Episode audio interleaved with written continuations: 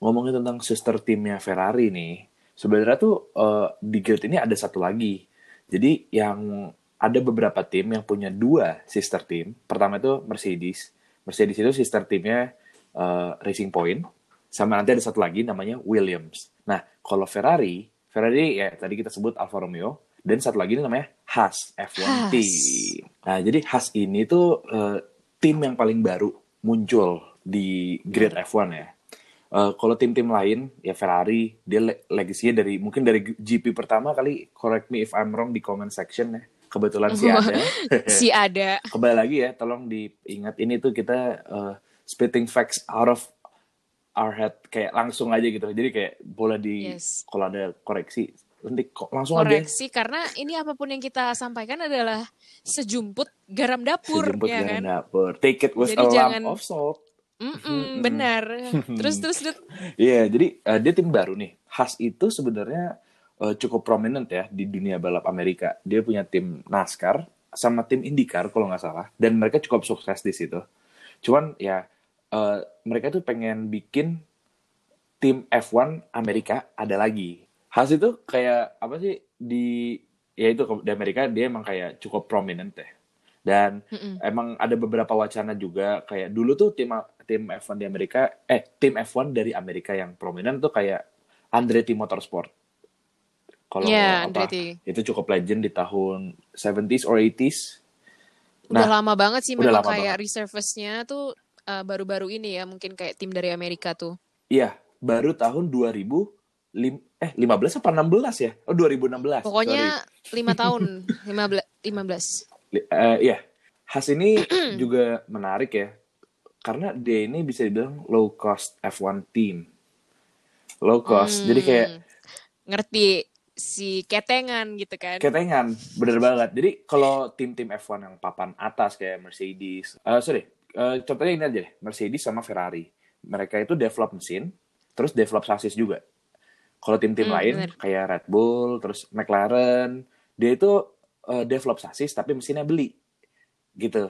Nah kalau. Haas dia itu mesinnya beli dari Ferrari. Makanya sister timnya Ferrari kan? Tapi parts-partsnya juga beli. Gitu off the Nah, shelf jadi gitu. memang kayak em, mobil kampakan tinggal lu beli partnya lu cari-cari dah tuh ya kan bener banget ini Iya. nih analogi yang sangat tepat menurut gue yang bisa mendeskripsikan khas F1 tim ini dan mungkin kita perlu highlight juga nih Dut, siapa orang-orang di balik khas F1 tim ini Ah, tim principal dulu ya, karena Haas ini menurut gue yang cukup prominent adalah figur Hmm, dari tim banget. principal ya. Bisa bilang dia kayak karakter yang cukup pronounced di grid. eksentrik sih jadinya jatuhnya sebenarnya karena mungkin almost none of these uh, people yang ada di paddock F1 tuh punya personality yang kayak tim prinsipalnya khas F1 tim ini. Kenapa tuh? Dut? Ya, bisa dibilang dia inilah ya, hot-headed. Bener sih. Dia bener-bener punya apa ya? Punya punya temperamen yang nggak di expect akan muncul di F1 paddock gitu loh karena kan mengingat seperti yang kita udah bilang di awal gitu ya semua langkahnya eh, siapa pun yang ada di F1 grid itu udah di orchestrate, udah disusun dan ditata dengan rapi ya sama orang-orang PR supaya tidak Hmm. menimbulkan image bahwa oh ini tuh bukan the best um, world's best championship race championship gitu ya. Iya. Tapi kayak kaget aja ada orang yang tiba-tiba marah-marah terus habis itu kayak wow swear words-nya di mana-mana ya kan. Ya kalau dia air ya dia unfiltered lah ya. Eh, the unfiltered dan explicit Ya, sih. cukup. Kalau itu lagu di Spotify tulisan kotaknya explicit ada E gitu. kecil gitu ya. Heeh, eh kecil itulah namanya Guenter kayak Gunther Steiner. adalah kita nggak bisa eh ininya sih pronounce-nya ya Iya. kebetulan. Kebetulan gue nggak Sulit, kuliah. Bun. Eh, kebetulan gue nggak les di Goethe, jadi gue sorry aja pronunciation gue Siapa pun.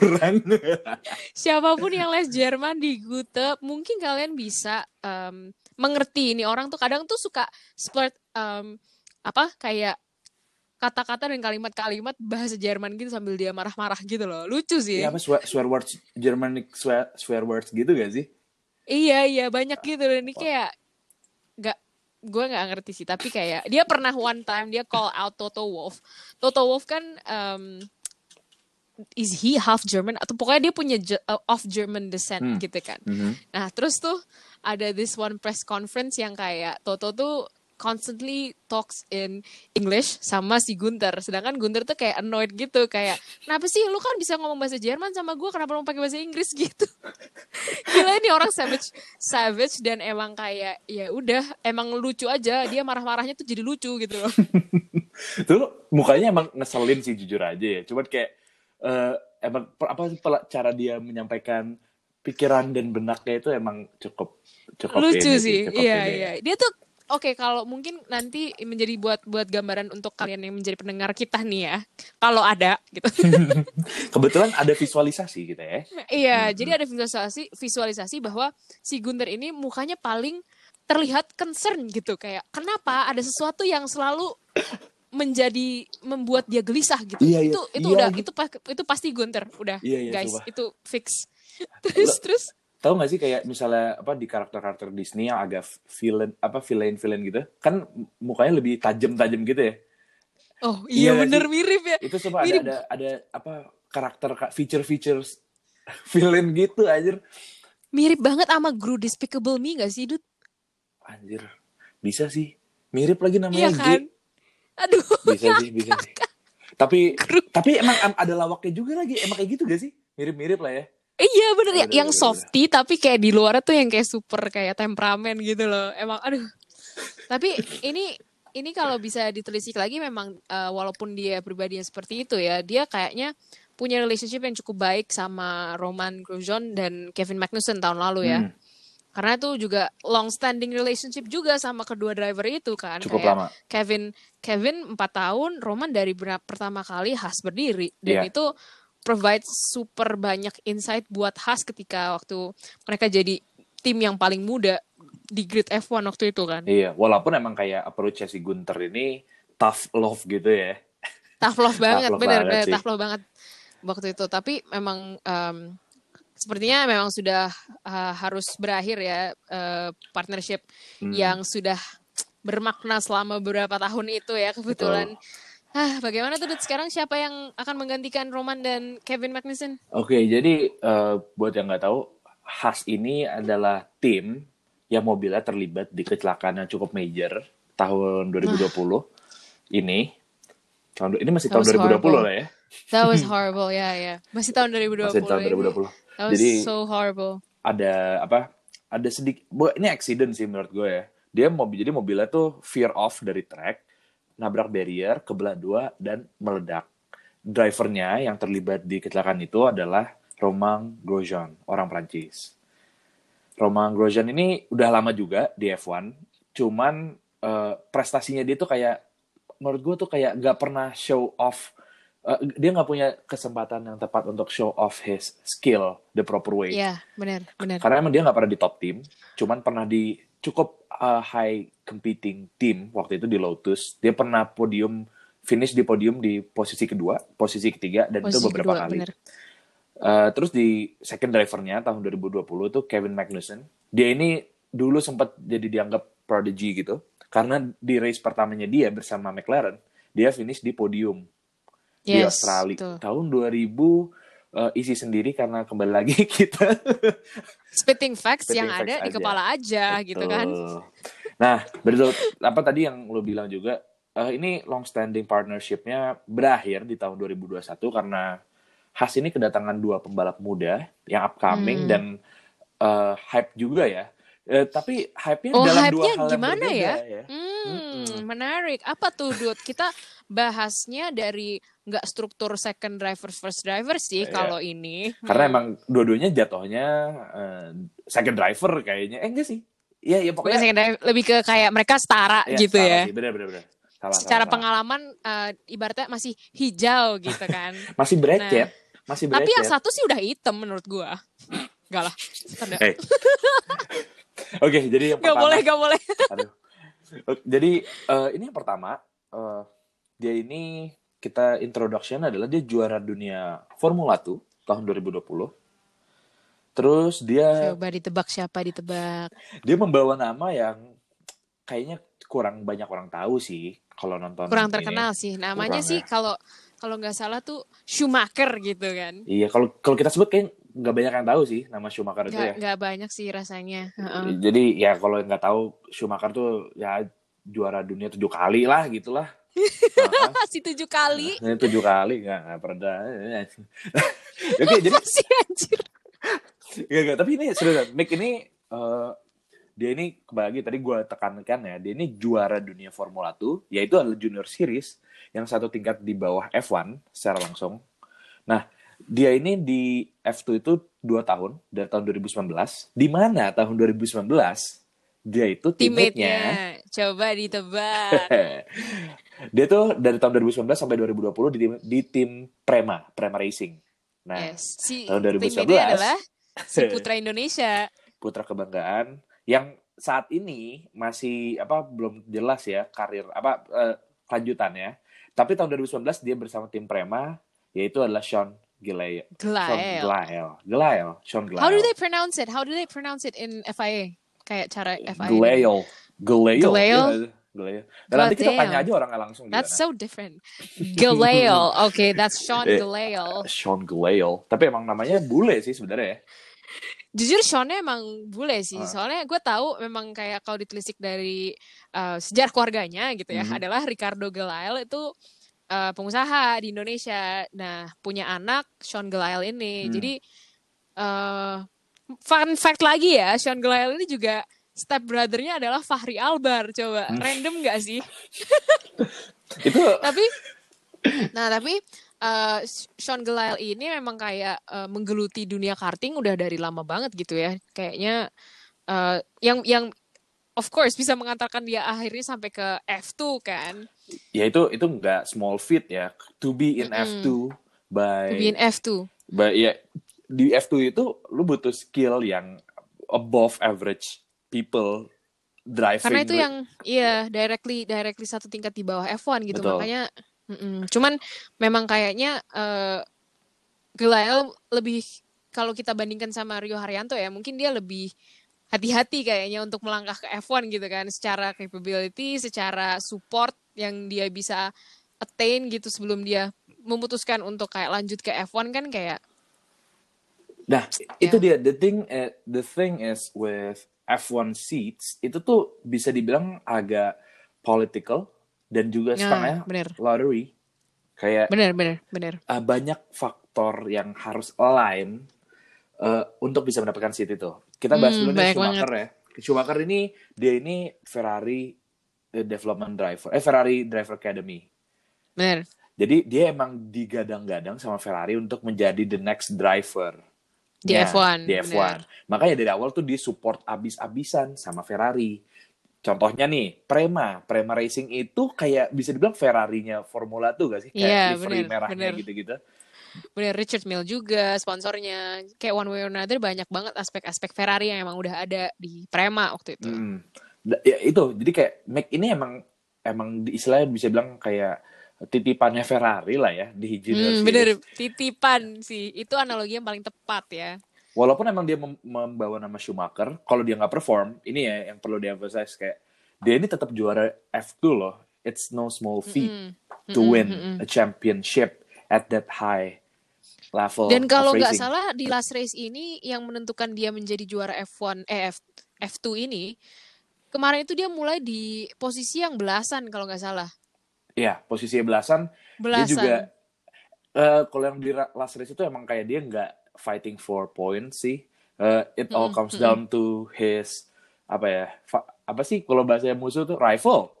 Rival ya, Nah, rival itu- rival. It all, it all comes down to his rival, but his rival, uh, Callum Islet, dia tidak bisa mencetak poin yang lebih banyak. Ya jadinya tetap make juara dunia. Oh iya baru nama Mick Schumacher Bener. ya. Anjir tadi kita belum sebut loh namanya Mick Udah, Schumacher. udah kita kita udah sebut-sebut. Jadi kayak Oh, iya. harusnya sih kalian bisa menangkap ya namanya Mick Schumacher ya. Mick Schumacher. Jadi bapaknya Disuruh pikir Michael, sendiri penontonnya. Disuruh pikir sendiri. apa? Bapaknya kan Michael, anaknya Mick. Gitu. Mm-mm. Nah, Nah, terus ada lagi nih eh, apa namanya relationship bapak dan anak di driver yang satunya yang di Haas ini, ya kan? Ya itu kembali ini tadi gue emphasize lagi ya. Eh, untuk mendapatkan seat di F1 itu banyak banget variabel yang harus align. gitu kan. Bener. Kalau bener. Mick ini dia tuh anak apa sih anak titipannya Ferrari. Kalau ini tuh bukan anak titipan ya, lebih kayak eh, orang dalam gak sih? Ode banget Ode sih banget ya, Ji. konsepnya. Konsepnya ode dan agak ATM berjalan sih. Iya. Jadi ya emang, Secara emang- halus emang itu ya. beneran.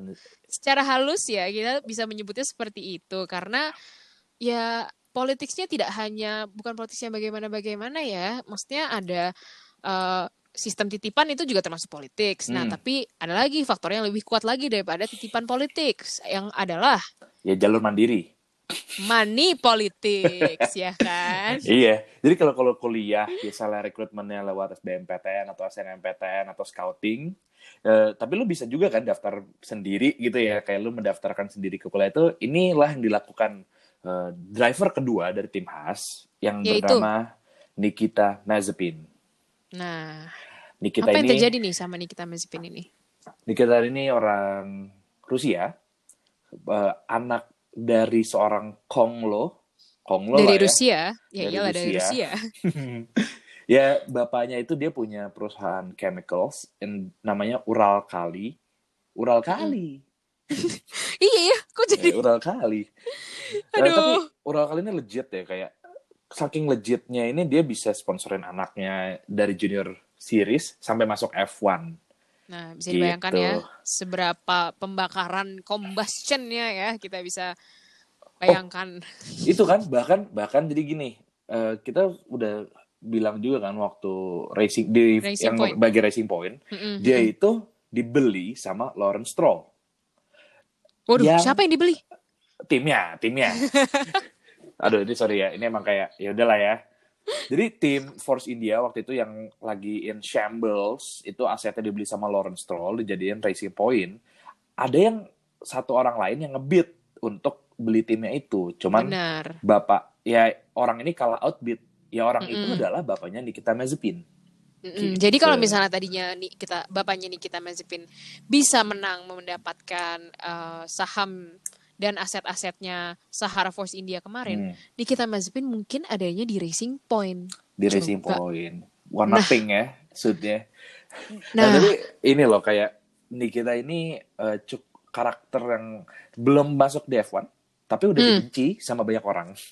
sama satu skena dan lanskap Formula One menurut Iya. gue. dari dari atas sampai bawah.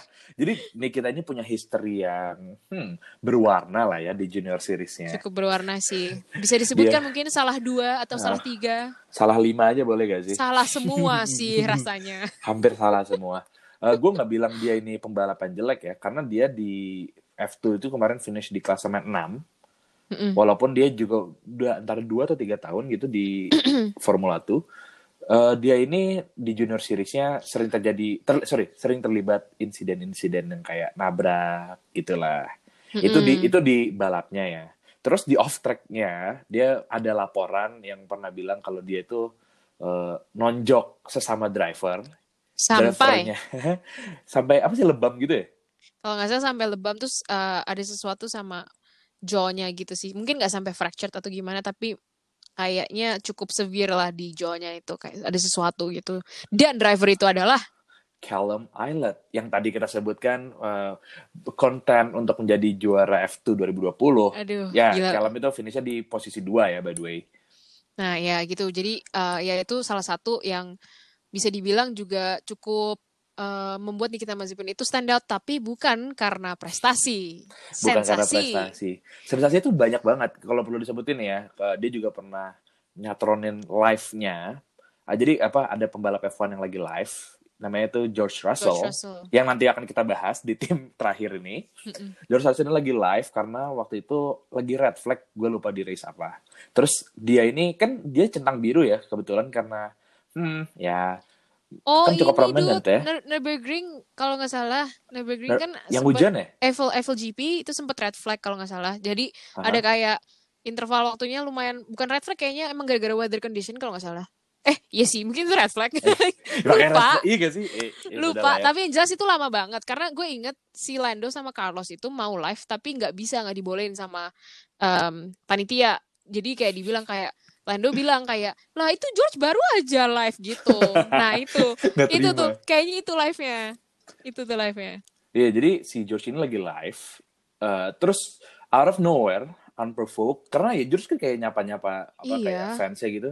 Tiba-tiba sini kita nulis kayak I have a secret that some might call out, calling out apa? So it's call calling out. siapa? Michael coming out coming out. Jadi kayak ada implikasi bahwa George ini uh, closeted gay, Iya. yang di mana itu bukan haknya Nikita juga ya untuk ngomong itu. It's iya his personal life yang kalau iya iya kalau di kehidupan sehari-hari kita tuh dia macam orang yang so asik kayak mau mencoba keren tapi nggak masuk di ininya di di di akal itu tidak masuk kayak gagal Nggak. untuk menjadi asik gitu loh Gak, gak gitu sih caranya. Jadi emang dia tuh gave off some prick vibes gitu. Mungkin ya karena emang anak orang salah satu konglomerat paling berpengaruh di Rusia. Kayak karena bapaknya juga salah satu orang terdekat Putin. Ya Setahu gue ya. Ini ini so tau aja kebetulan gue juga nongkrongnya sama mereka sih. Jadi makanya gue bisa ngomong gini. makanya emang biasanya di Cipete gitu gak sih iya, kita nongkrongnya di ini Seriously Coffee. wow. keren banget emang dia orang Rusia paling mencolok kayaknya di situ ya Mencolok. Orang paling mencolok karena gak ada orang Rusia lagi sih kayaknya nongkrong di situ. aduh terus terus Tapi terus ini ada yang eh, kasus terakhir yang cukup prominent adalah jadi dia pernah ngupload eh, dia nih ngupload story di di private account. Eh sorry bukan di private account di personal accountnya di mana di follow Mm-mm. sama beribu-ribu orang. Dia ini lagi di mobil eh, dia duduk di passenger seat ya. Temennya ini lagi nyetir ngebut satu. Terus di belakang ini ada cewek. Dan eh, Nikita ini ngerekam dia eh, nggak apa gimana ya kata-katanya? Touch her without her consent to say the least gitu ya. Oh Iya I think I think so. That that would be the best description Iya kan? Kayak ya Nikita ini eh, melangkahi ranah orang lagi nih. Yang saat ini adalah eh, cewek itu. Ya itu kayak cukup eh, membuat stir ya di event community ya. Eh, itu mau- nih bahkan bukan cuma F1 community. Menurut gue itu sempat menarik perhatian eh, orang yang bahkan nggak terlalu merhatiin apa yang terjadi di Formula One gitu. Iya sih, iya sih. Karena emang kayak ini attitude yang biasa dilakukan sama anak-anak gaul, eh, trying try hard try hard gitu ya. Bukan Try hard anak seseorang gaul. try hard anak gaul gitu. Bukan seseorang yang bakal nge-represent tim dan apalagi negaranya ya. Karena tahun depan ini nggak ada pembalap F1 dari Rusia Mm-mm, gitu. mm-mm, Jadi dia mm-mm. perwakilan negaranya. Eh, he did that dan dia ini beralasan bahwa perempuan itu adalah teman dekatnya dia. Tapi a few weeks after that incident, uh, some facts came out that in fact ceweknya itu kayak baru kenal sama Nikita gitu. Jadi kayak wah. Iya iya. Soalnya following that Insta story itu kalau nggak salah ada clarification dari si ceweknya bahwa kayak itu temen dia temen gue kok and he meant well and all that. Tapi kan kayak obviously he meant well by what you know like you Ya, he was touching you dan tidak apa atas dasar consent that's Ya, like ya. yeah well you know tetap sih maksudnya kalau sama teman sendiri pun ya gue rasa itu bukan sesuatu yang lu post di personal account yang di follow Iya, sama beribu-ribu exactly. orang sih. friends don't do that Uh, Iya. Apalagi long time friends eh itu oke lah misalnya itu insight. Oke lah inside- kalau konsensual, masalahnya Eh, kan ini eh, tidak eh, kan. ini tidak ini tidak consensual. Aduh, tapi ya memang walaupun uh, as much as we hate to actually comment on um, what happens off track ya, Mhm. mind you, ini cuman sesuatu yang menurut kita lu cukup aneh karena decision yang waktu itu sempat um, sepertinya kayak dari khas itu kayak seperti sedikit goyah gitu. Kayak mereka agak conflicted whether to retain him uh, in the driver's lineup atau enggak sama sekali kan?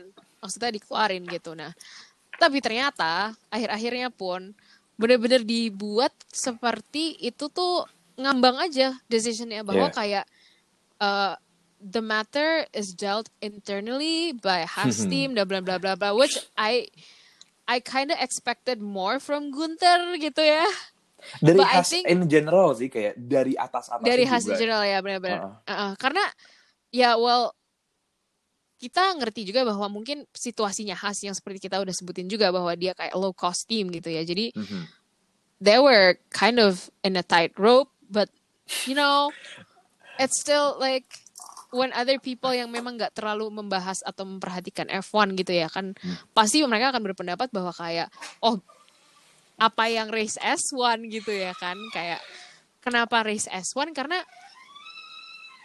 bahwa orang-orang seperti kita Mazepin ini diberikan platform untuk actually ada gitu dan ya Ya, kayak gak selaras Ironic. sama apa yang mereka promote ya. mm ironic aja sebenarnya nah, tapi ya kita nggak bisa apa-apa sih kayak bisa nggak ya bikin change.org Ada sih yang bikin, cuma kayak Ada ya, ya? it won't it won't do much karena Indian decision itu ada tetap di tim yang mempekerjakan eh, dia adalah timnya. Sebenarnya yang mungkin punya andil ini adalah governing body-nya yaitu FIA. Tapi Ya, FIA exactly. don't seem like they want to get apa involved to be honest involved ya. Dia mereka gue rasa sih kayak gak mau gitu. Karena kembali lagi ya, ini perlu di apa ditekankan ya bahwa Nikita ini bawa duit banyak Mm-mm, dan mm-mm. eh, bapaknya ini cukup orang yang cukup pronounce di Rusia Iya, gitu. iya, iya. Di mana That's F1 how- juga punya balapan di Rusia kan. That's so ironic. Yeah, we have Sochi in the calendar Sochi. every year. One of the worst races in the calendar. Yeah. But yeah. Anyway, as much as we hate to talk about Nikita, ya udah, we'll we're gonna leave it at that karena Hmm. ya udah Ya kayak sudah ya, ya, ya udah memang begitu aja lah ya adanya bahwa ada orang ini dia masih di grid belum diganti belum ada apa-apanya kita lihat aja performance-nya tahun ini apakah dia bisa apa prove them haters wrong gitu kan Tapi tetap aja sih, menurut gue, gue nggak akan punya simpati sama orang yang cukup banyak recordnya kayak seperti itu. Hmm. Gue nggak, gue, gue mungkin ini personally gue, gue ngambil stance bahwa gue nggak bisa bersimpati dengan orang seperti ini. Jadi mungkin untuk eh, kalian sebagai pendengar, coba mungkin em, apa ya bisa menilai dengan bijak dan dengan kepala dingin ya gitu mungkin ketika Ya, nanti nonton nih jadi bisa Ya. diantisipasi apa yang kita bisa eh, lihat dari Nikita Mazepin tahun depan. oke lah kita kayak Itulah. gak usah ngebahas dia lagi lah ya bosen bukan bosen sih Se- sebel, kesel sih lebih sebel. ke sebel betul betul betul Sebel ya kita bahas ke tim yang lumayan wholesome walau cupu ya kan. eh tapi cupu-cupu gini dia udah pernah juara dunia berapa ah Sorry, legasinya gokil. Makanya gue nggak bisa bilang cupu buat tahun ini aja ya. Cupunya tuh buat tahun ini dan tahun dua tahun lalu ya mungkin tiga tahun lalu Ya. lah. Ya, ya, in Tiga recent lalu. years aja sih. Jadi Ya. tim yang terakhir, yang sayang, eh, menurut gue sayang banget terakhir, itu Iya sayang banget sih. ada namanya Williams F1. Williams F1 Yes. Engineering kalau di Wikipedia-nya tuh kalau nggak salah ya. Jadi Williams ini Mhm. uh, they're up there with Ferrari, with McLaren. Yes. Ada jadi kayak Ferrari, McLaren, Williams itu salah, salah tiga tim yang apa Punya legacy cukup ini ya, history yang cukup panjang. panjang banget sih benar-benar way back way back jadi Williams ini tadinya tuh dibangun oleh Sir Frank Williams ya Williams. di mana dia ya udahlah itu istilahnya kalau re- recordsnya itu nggak perlu diragukan lagi dia tuh pernah membangun mobil-mobil juara gitu tapi Iya, di iya. era-era ya ya pre 1990s eh, di tahun 80 1990 dia menang juara dunia sama Nigel Mansell Da- ya Benar. kalau sebenarnya kalau kalau- kita aduh suka kelibet gini sorry ya kalau kita bicara history Latihan vokal nih kita. iya sekalian latihan ya Heeh. kalau kita bicara history Gimana itu tuh?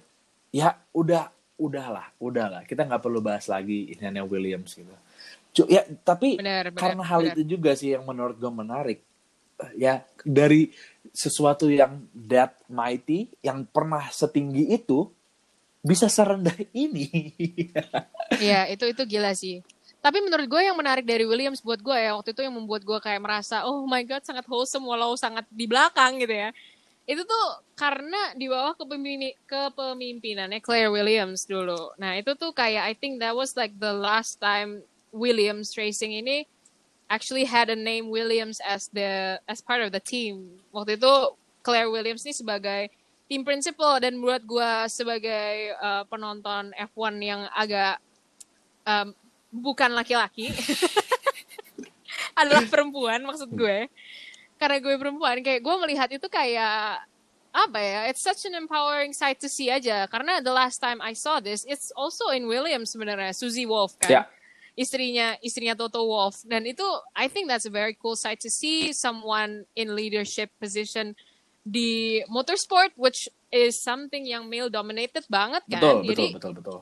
eh jadi menurut gue kayak ngelihat ngelihat Claire Williams di situ tuh emang refreshing and waktu gue ngelihat dia harus keluar outgoing team principal outgoing team principal Williams tuh kayak shit would this be an end of an era? Gitu loh kayak tapi luckily like I think uh, gue ngelihat ngelihat like, uh, driver line-up-nya kayak this past three years juga ya dia cukup apa ya cukup profesional. Cuman maksud gue kayak ada beberapa hal ya yang yang masih harus banget diimprove. Makanya the decision to take on um, apa dari Dorilton Capital kemarin ya hopefully it's gonna help Williams to get back to where they belong dulu ya nggak sih Betul.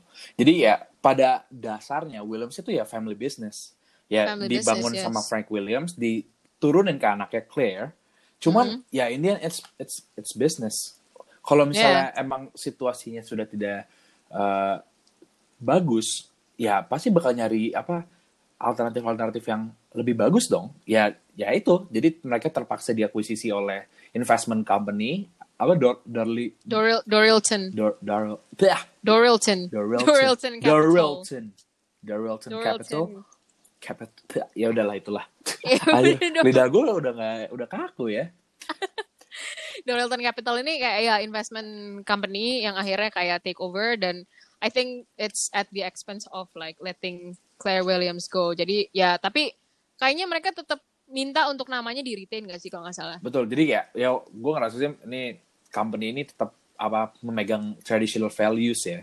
Ya, ya, ya. Dan, Dan, yang yang gue suka nih juga mereka tuh percaya gitu loh sama pembalap-pembalap muda. Iya, dan Iya gue kan? dan dan dan dan they have mutual respect gitu. The the drivers also see kayak even though they know they're like at the back of the grid every time, mereka tuh tetap punya sense that kind of like sense of respect juga buat the team and the and yeah everyone everyone supporting them basically kayak menurut gue mereka juga return the same feelings gitu loh menurut gue. Kayak menurut gue Iya, jadi- perlu diapresiasi sih. Seperti siapa nih contohnya? Wah, jadi Williams ini uh, pembalap nomor satunya itu namanya George Russell. My love. George. Jadi Oh, you so bad. Jadi George ini dia tuh juara Formula 1 2018. Jadi ya oke lah, apa junior karirnya tidak usah dipertanyakan lagi ya. Hmm, crazy Dia fast. Crazy fast, crazy fast. Dia the most promising young blood on the grid. Anjay. Sayangnya, sayangnya mobilnya itu the least promising car on bener, the grid. bener, bener, bener. Itu sih, itu that's that's the irony there. But like um, deng- dengan dengan apa ya istilahnya he is capable enough to work around the limitations menurut gue sih kayak dia punya apa ya punya determination satu itu of course all F1 drivers need that dan dia punya ya the talent untuk bisa bisa ngespot kayak apa sih kayak celah-celahnya di mana dia bisa dia bisa ngisi atau dia bisa nge-close gap dan lain-lain ya. Soalnya beberapa kali qualifying rounds dia bisa sampai ke uh, Q2 which kalau misalnya setiap hari qualify setiap hari qualifying itu F1 drivers harus melewati tiga tahap guys untuk uh, menentukan mereka akan start di mana posisinya. Nah, uh, George Russell ini sering kali nyampe di Q2 gitu. Jadi untuk mobil yang paling belakang dan hampir nggak dapat points itu dia bisa taruh taruh ke Q2 tuh itu speaks volumes. He's crazy fast gitu ya. Bener-bener dengan mobil paling cupu, dia bisa berkompetisi dengan mobil-mobil yang midfield. Itu gila. Nah, sekalinya dia dikasih mobil yang paling bagus, Wah ini he delivers, benar-benar deliver. iya. Jadi Bener. dia dikasih kesempatan untuk nyetir mobil Mercedes. Mercedes, tak waktu Sakir GP, Karena ya di Williams mana adalah uh, sister company Sister company-nya. Mercedes. Jadi dan dia juga Mercedes development driver, dia dari awal udah dipegang sama Mercedes. Pas Lewis kena COVID, dia di- menggantikan Lewis dan dengan awal-awal dia dia pertama kali pakai mobil ini ya dengan apa ukuran sepatu yang harus lebih kecil karena kakinya kayaknya ternyata cukup gede gitu Iya, di mobil bener. itu. Dia tinggi Dia- banget soalnya. Dia tinggi banget. Dia bisa ngelit be- berapa lap Most ya? of the Pokoknya- race hampir tiga perempatnya weh. Iya. Dan itu dan lucunya gini. Jadi most of the season he's on the back of the grid. Tapi dengan satu race itu dia bisa apa memimpin top 4 most laps led Iya, iya, iya. dengan dengan satu race itu. Jadi kayak dan ini dengan dibandingin sama orang yang udah balap dengan mobil itu selama satu season yaitu Valtteri Bottas. Iya, bener. Dan ya ya, kalau butuh apa Hanya istilahnya saja. Hanya Ya, saja. hanya saja. Ya itu yang membuat nangis juga ya Dia beberapa ya. kali di season ini cukup ada misfortune, series of misfortunes lagi sih sebenarnya. Ada waktu itu one of the moments di mana dia ada di eh, di belakang safety car, pas dia di belakang safety car dia kan ya.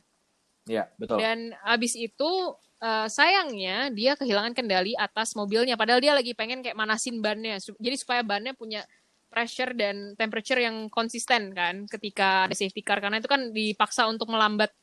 Nah, dia kehilangan kendali atas setirnya, nabrak barrier, selesailah race dia di situ, ya kan? Padahal he was points away, bener-bener lit- literally di position 9. Eh, P10 ya? Sembilan Oh, ya, kalau nggak P9 salah. ya malah, P9 ya. Iya, anjir itu gue kayak agak nyesek banget. Dan kedua kalinya dia dapat Mercedes, wow, memang qualifyingnya sangat-sangat-sangat impressive. Terus nyampe di race day pun seperti itu. Hanya saja sayang seribu sayang, double stack pit stop itu sering terjadi kan di eh, di di perhelatan Formula One ini. Double stack itu intinya eh, ketika lu untuk eh, ketika lu masuk ke pit stop untuk kayak ganti ban semua set of ban itu diganti tapi kalau double pit stop berarti ada dua mobil yang mau ganti ban ya kan Hmm. mobil pertama masuk Valtteri Bottas masuk dipasang nih ya kan? Eh sorry iya bener Bottas dulu ya? Ya. Bottas. Eh, pertama Russell dulu. oh Russell Russell Justru. ya jadi Russell masuk nih. Kan mereka tetap di satu B yang sama kan kalau misalnya dia mau pit stop. Jadi mobilnya Russell masuk Bottas ngikutin di belakang masuklah bannya cabut terus pas di belakangnya Bottas masuk eh kok lama gitu. Kenapa tuh kira-kira adalah yang ternyata di mobilnya Russell itu ban barunya Valtteri Bottas dan yang di mobil Valtteri Bottas adalah ban lamanya George Russell Anjir. Jadi itu uh, ya ketidaksinkronan ya kesinkronan, betul. Nah, ya, pada it, it cost him the his race, race. yes tapi ya, ya pada akhirnya dia gitu-gitu. mendapatkan poin sih. Uh-uh. Pada akhirnya dia mendapatkan poin walaupun ya dengan kemalangan itu sih. Dan- Tapi ya tetap belum ada sih yang apa 360 ya benar-benar 36 berturut-turut 36-0. kali dia kualifikasi dia mengungguli teammate ya baru itu sebelum George Russell. ya sebelum dia drive for Mercedes ya ketika udah Mercedes ya tentunya jadi kalah sama Bottas kayak streaknya kayak tergantikan ya kan tergantikan nah betul. terus untuk second drivernya Williams yaitu Nicholas Latifi La- Latifi. dia Nicky Canadian Latifi. Canadian Canadian. Canadian Eh, Canadian. gimana Jadi tuh? dia tuh pay driver juga, bapaknya tajir mampus Yes. yang punya Sofina. iya Gue ke- kebetulan nggak pakai produk-produk Sofina ya karena masih ada di Indonesia. dan agak kaget ternyata dia anaknya yang punya Sofina awalnya tapi dia punya prestasi yang cukup bisa dilirik sih sebagai kita penonton ya maksudnya untuk melihat kayak capability dia sebagai F1 driver oke kok dia nggak bukan yang kayak on the back of the F2 grid gitu kan kayak Wah enggak, justru jauh. Justru Iya. dia runner up F2 2019. benar Jadi tahun 2019 juaranya itu namanya Nick De Vries, orang eh, Belanda. Cuman dia nggak balap di F1, dia balap di Formula E. Mm. Ya second bestnya naik ke F1, walaupun kembali lagi dia pay driver, yaitu pembalap yang bayar untuk masuk F1. yes Tapi kita apa saya eh, masih ada yang bisa dihormati lah dari prestasinya dia gitu. ya Nggak sekadar dia bisa bayar doang kayak dan dia juga seperti- nggak aneh-aneh sih menurut gue dia cukup konsisten Nggak sih aneh-aneh. Betul. Ya dia nggak bayar doang dan apa kayak akhirnya masuk F1 kayak pembalap di tim sebelumnya sorry yang bahkan ya tetap, tetap harus ditekankan lagi Iya ya. benar Ya kayak jadi kayak gitu aja sih pembalap. Iya F1 tuh simpel kok, cuman dua jam ya kita ngomongin gini ya. wow. Aduh, eh, si enggak, sok satu jam minggu bener. ini, satu jam minggu Lalu, sebelumnya. iya, dua jam. Betul, iya. Hmm. Tapi emang emang emang itu sih maksudnya semoga apa yang kita sampaikan ini bisa memberikan kalian gambaran ya karena memang tidak mudah memilih uh, seseorang yang dirut karena berbicara sebagai uh, citizen internasional adalah uh, apa anak internasional. People of the eh, world. people oh ya citizen of the world. Kok gue lupa sendiri sih anjir. Citizen of the world. sebagai citizen of the world berbicara sebagai citizen of the world gue nggak bisa milih sebenarnya. To be honest siapa yang kayak gue suka banget atau siapa gue root banget? Nggak bisa tuh kak. Belum bisa lebih tepatnya Karena emang bener-bener every driver, every team has a story. ya betul. Gitu sih. semoga Ya kecuali yang baru-baru ya belum ada ada sih ada ya, ya, intinya gitu. Mereka ada punya iya. apa ya history dari ya dari drivernya lah dari timnya lah mungkin ada apa ada apa. Dan mereka tuh intertwine banget. Makanya kita dari awal kayak suka ngasih nama-nama yang belum kita sebut tapi udah di karena emang ada hubungannya. Benar-benar banget. Gitu. semoga sih udah dimengerti ya karena ya harusnya sih kita ngerti apa yang kita omongin tapi tetap. Take it with lump of jadi di episode selanjutnya apa nih yang terjadi? Hmm, kayaknya kalau kita bahas race weekend structure boleh ya. Karena kan ah setiap apa sih weekend tuh practice apa sih yang satu? terjadi? Iya benar-benar setiap Iya kan? weekend tuh Kan apa ada- yang terjadi? Practice satu, practice dua, practice tiga, qualifying, terus kenapa sih nggak balapannya tiap minggu aja? Emang sesusah apa sih? iya betul. Nah, asik sih. Itu bakal kita ini ya bahas di episode selanjutnya. Terima kasih Asik. sudah mendengarkan. bye bye selamat Dadah. selamat berjumpa eh sampai berjumpa lagi di Sampai berjumpa lagi. podcast bola